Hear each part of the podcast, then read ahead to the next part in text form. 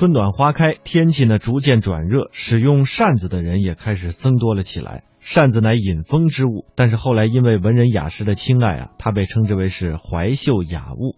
那接下来的时间，我们就来了解一下这怀秀雅物扇子产生的历史渊源。在近代人崔豹所著的《古今注》中就有这样的记载：顺始造扇，既受谣禅，广开视听，求贤人以自服，故作五名善也。就是说，中国的制扇历史至少可以追溯到三千年以前，而这位上古帝王舜就是中国制扇第一人。珍藏于台北故宫博物院中的供职图，就形象地再现了上古人使用这种扇出行的情景。这是一种用野鸡羽毛制成的雉尾扇，一把扇子大约要用八根雉尾羽，加上长长的木柄做成的长柄扇，不仅可以遮风避光，还可以柱状威仪，象征着帝王的高贵和权威。因为是用羽毛制成，又要由侍者手持，所以这样的扇子在当时被称为扇，也就是仪仗用扇，并被后世历代朝廷列为鲁部要器，成为中国礼制政治的重要组成部分。公元一九八二年，在湖北江陵马山砖厂的战国楚墓中出土了一把古扇。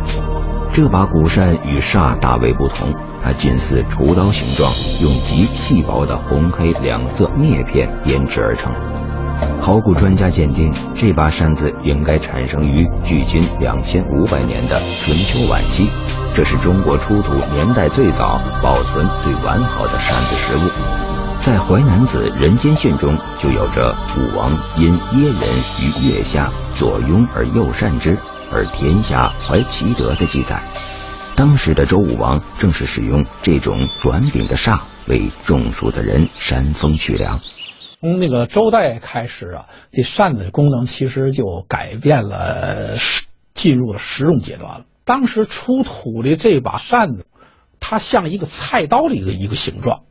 大家想一想，菜刀是什么形状？其实是一种象形，它是根据门扇而来的。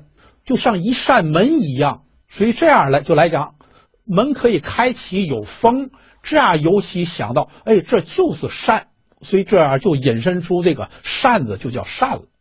到了秦汉时期，扇子又将原来偏在一侧的扇柄移到中间，成为以扇柄为中轴、左右对称的扇形。当时用鹅毛制成的羽毛扇。蒲葵叶加工的蒲扇、葵扇和竹子编织的竹扇是民间使用最广、最为古老的扇子。这种流行于上层贵族间的用丝绸制成的扇子叫做完扇，因为它形状酷似满月，又暗合中国人合欢吉祥之意，又被称为团扇。古人曾用毫芒来形容竹篾似的扇骨。用禅意来比喻团扇扇面的轻纱，但是丝绸的这个团扇或者是环扇，它是最方便，又是符合中国最符合中国人审美的。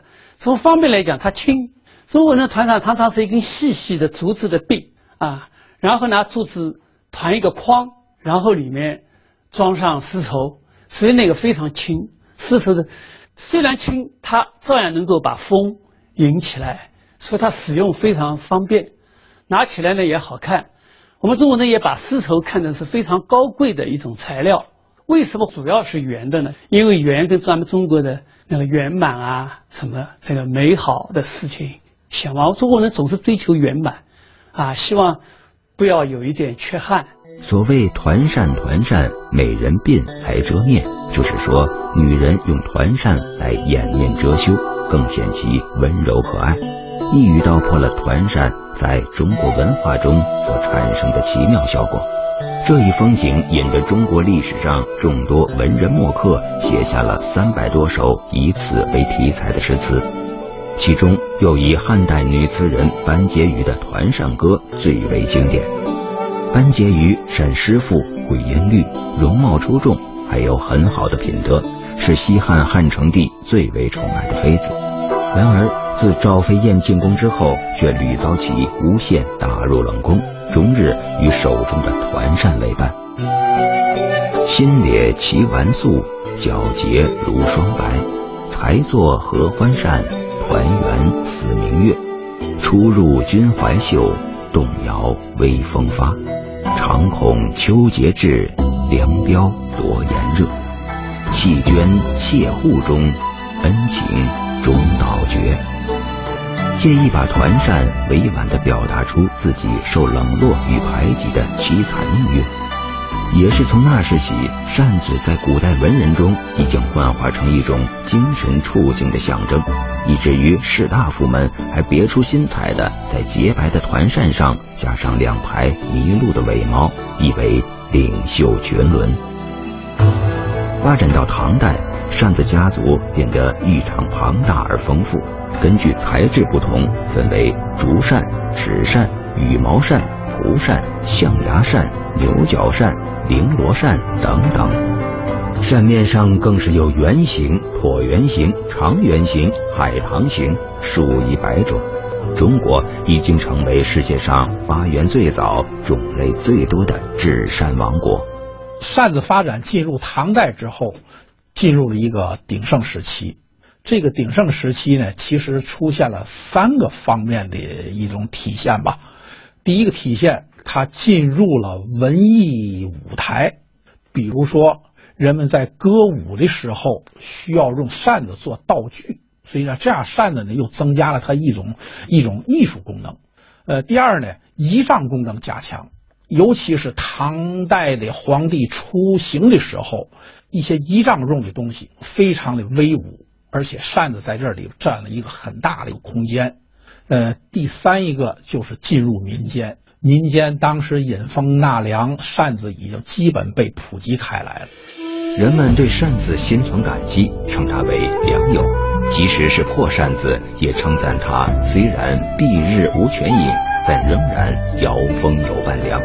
中国冬秋夏扇的服饰体制由此形成。值得一提的是，这时的人们还利用刺绣、绘画等工艺，在扇面上做出种种装饰，开启了中国扇子从实用器具到审美器具的转折，构成了中国扇文化中礼仪之扇、实用之扇、审美之扇的三大体系。